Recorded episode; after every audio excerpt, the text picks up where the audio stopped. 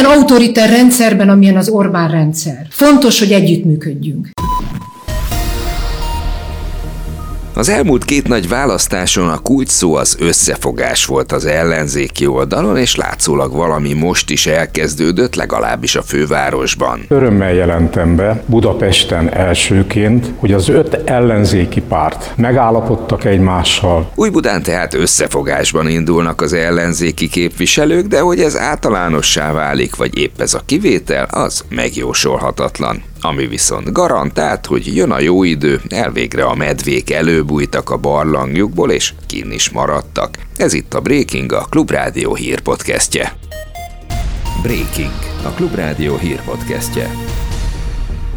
Egyedül nem megy.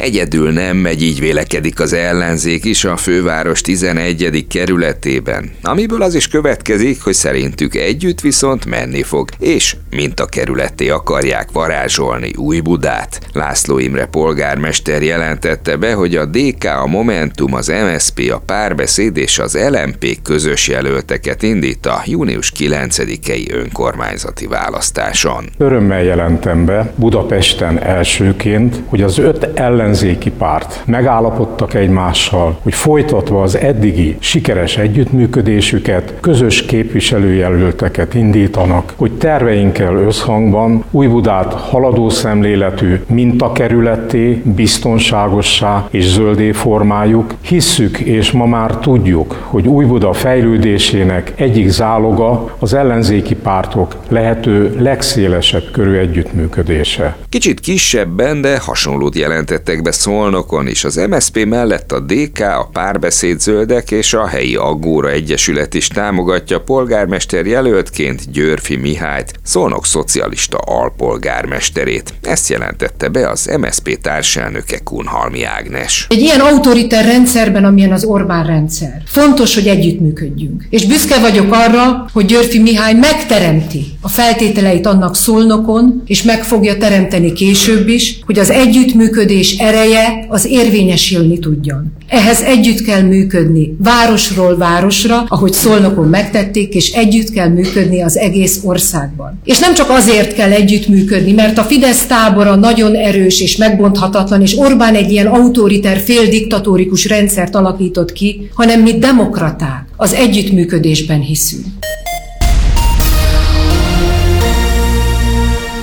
Kövér László eleget tett a szabályoknak, és összehívta a rendkívüli parlamenti ülést jövő hét hétfőre. A napirendi pontok között szerepel a svéd NATO csatlakozás mellett a méltóságteljes életvégi döntésekről szóló javaslat és az akkuüzemek ellenőrzésének a témája is. Az ülést az ellenzéki képviselők kezdeményezték, hogy az országgyűlés mihamarabb döntsön Svédország NATO csatlakozásának ratifikálásáról. Pár napja Szijjártó Péter külügyminiszter azt mondta, február végén egyébként is napirendre lehet venni a kérdést, ha a többség úgy dönt. Nem választ el minket hosszú időszak attól, hogy a parlament rendesülése megkezdődjön, ezért én nem látok okot arra, hogy itt nagyon rendkívüli ülés eszközéhez kelljen nyúlni. Ezek után nem volt meglepő, hogy a Fidesz frakció azt közölte, nem vesznek részt a kormánypártok a rendkívüli parlamenti ülésen. Az indok, a záró szavazással meg akarják várni a két miniszterelnök találkozóját. Ha a képviselők távol maradnak, a parlament nem lesz határozatképes, és így nem fogják tudni elfogadni az ülés napirendjét. Däremot har ju fasta på att Viktor Orbán så sent som bara för några dagar sedan bekräftade. Közben kiderült, hogy mégiscsak találkozott négy szem közt Brüsszelben a magyar és az imént hallott svéd kormányfő. Az eszmecserére közvetlenül az EU csúcs után került sor Orbán Viktor és Ulf Kristersson között, miután a többi uniós kormányfő elhagyta a termet. A svéd sajtó szerint állítólag Kristersson azt mondta Orbánnak, hogy szívesen találkozik vele Budapesten, de csak miután Magyarország ratifikálta Svédország NATO csatlakozását. A Magyar Kétfarkú Kutyapárt összefogott Hatházi Ákossal és Heindl Péter jogásszal. Megtámadják a nemzeti konzultációt és a plakát kampányát, mert azok szerintük sértik a hazai jogrendet. Hatalmas megerősítés a kormánynak a konzultáció eredménye, de hogy mennyire reális, arról már eltérnek a vélemények, ezt mondta Hatházi Ákos független képviselő. Az MKKP például egy nyomkövetőt tett a válaszborítékba, ami még postán volt, amikor már kihirdették az eredményeket. Tisztában vannak azzal, hogy itthon valószínűleg el fogják kaszálni a beadványt, de hajlandóak az Európai Unió bírósága elé vinni az ügyet, hiszen, mint mondják, így az EP választás tisztasága is kétséges. Amíg Magyarországon működik a propaganda gépezet, és amíg a kormány folyamatosan adófizetői pénzből hatalmas politikai kampányokat végez, addig nem beszélhetünk valódi, tisztességes választásokról. Erre próbáljuk meg felhívni az Európai Unió figyelmét is, hogyha a Strasbourg Bíróság úgy dönt, ahogy egy ilyen esetben döntenie kell, akkor az Európai Unió egy papírt kapna arról, hogy amennyiben ez a propaganda gépezet működik, akkor nem beszélhetünk szabad és tisztességes Európai Uniós választásokról.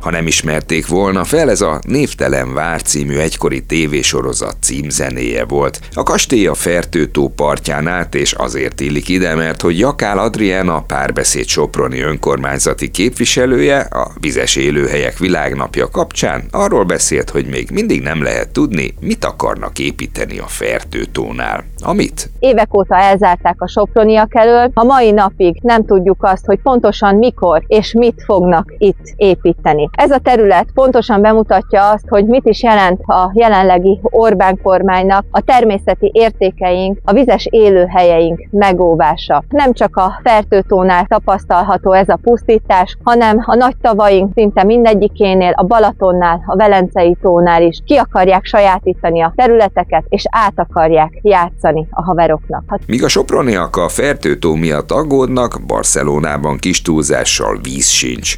Az immár katasztrofális vízhiány miatt vészhelyzetet is hirdettek Katalóniában. Az intézkedések 6 millió embert érintenek. Részletek Nemes Gábortól. Catalunya està patint la pitjor sequera del darrer segle. De fet, des de que es tenen registres... Katalóniát az utóbbi évszázadok legnagyobb szárazsága sújtja, ilyen, amióta mérések vannak, még sohasem fordult elő.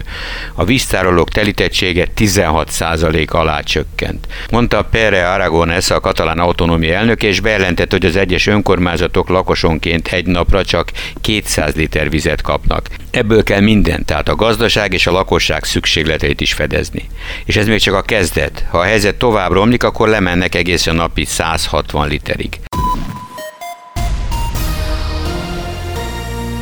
Végül pedig a hazai időjárásról. Február 2-ához számos népszokás is tartozik. A hiedelem szerint, ha ezen a napon a medve kijön a barlangjából és meglátja az árnyékát, akkor megijed tőle és visszamegy aludni. Ebből arra következtettek, hogy újra hideg lesz. Ha viszont nincs árnyéka, akkor kint marad, mert tudja, hogy hamarosan enyhül az idő, vagyis jön a tavasz. Kuckó, mackó, barna, mackó, nyakában egy csíkossá. Nos, például a Szegedi Vadaspark medvéi Mici és Ursula előbújtak kuckójukból, és ha már akkor kinn is maradtak a ragyogó napsütésben. Lekerült tehát a teher a meteorológusokról, akik így belengedték, hogy bár szeles, de tavaszias lesz a hétvége időjárása. Vasárnapra megszűnnek az éjszakai fagyok, és a legmelegebb órákban akár 15 fok is melengedhet.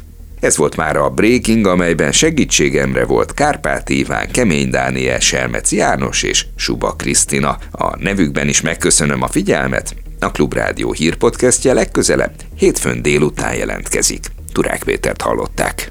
Ez volt a Bréking. A Klubrádió hírpodcastjét hallották.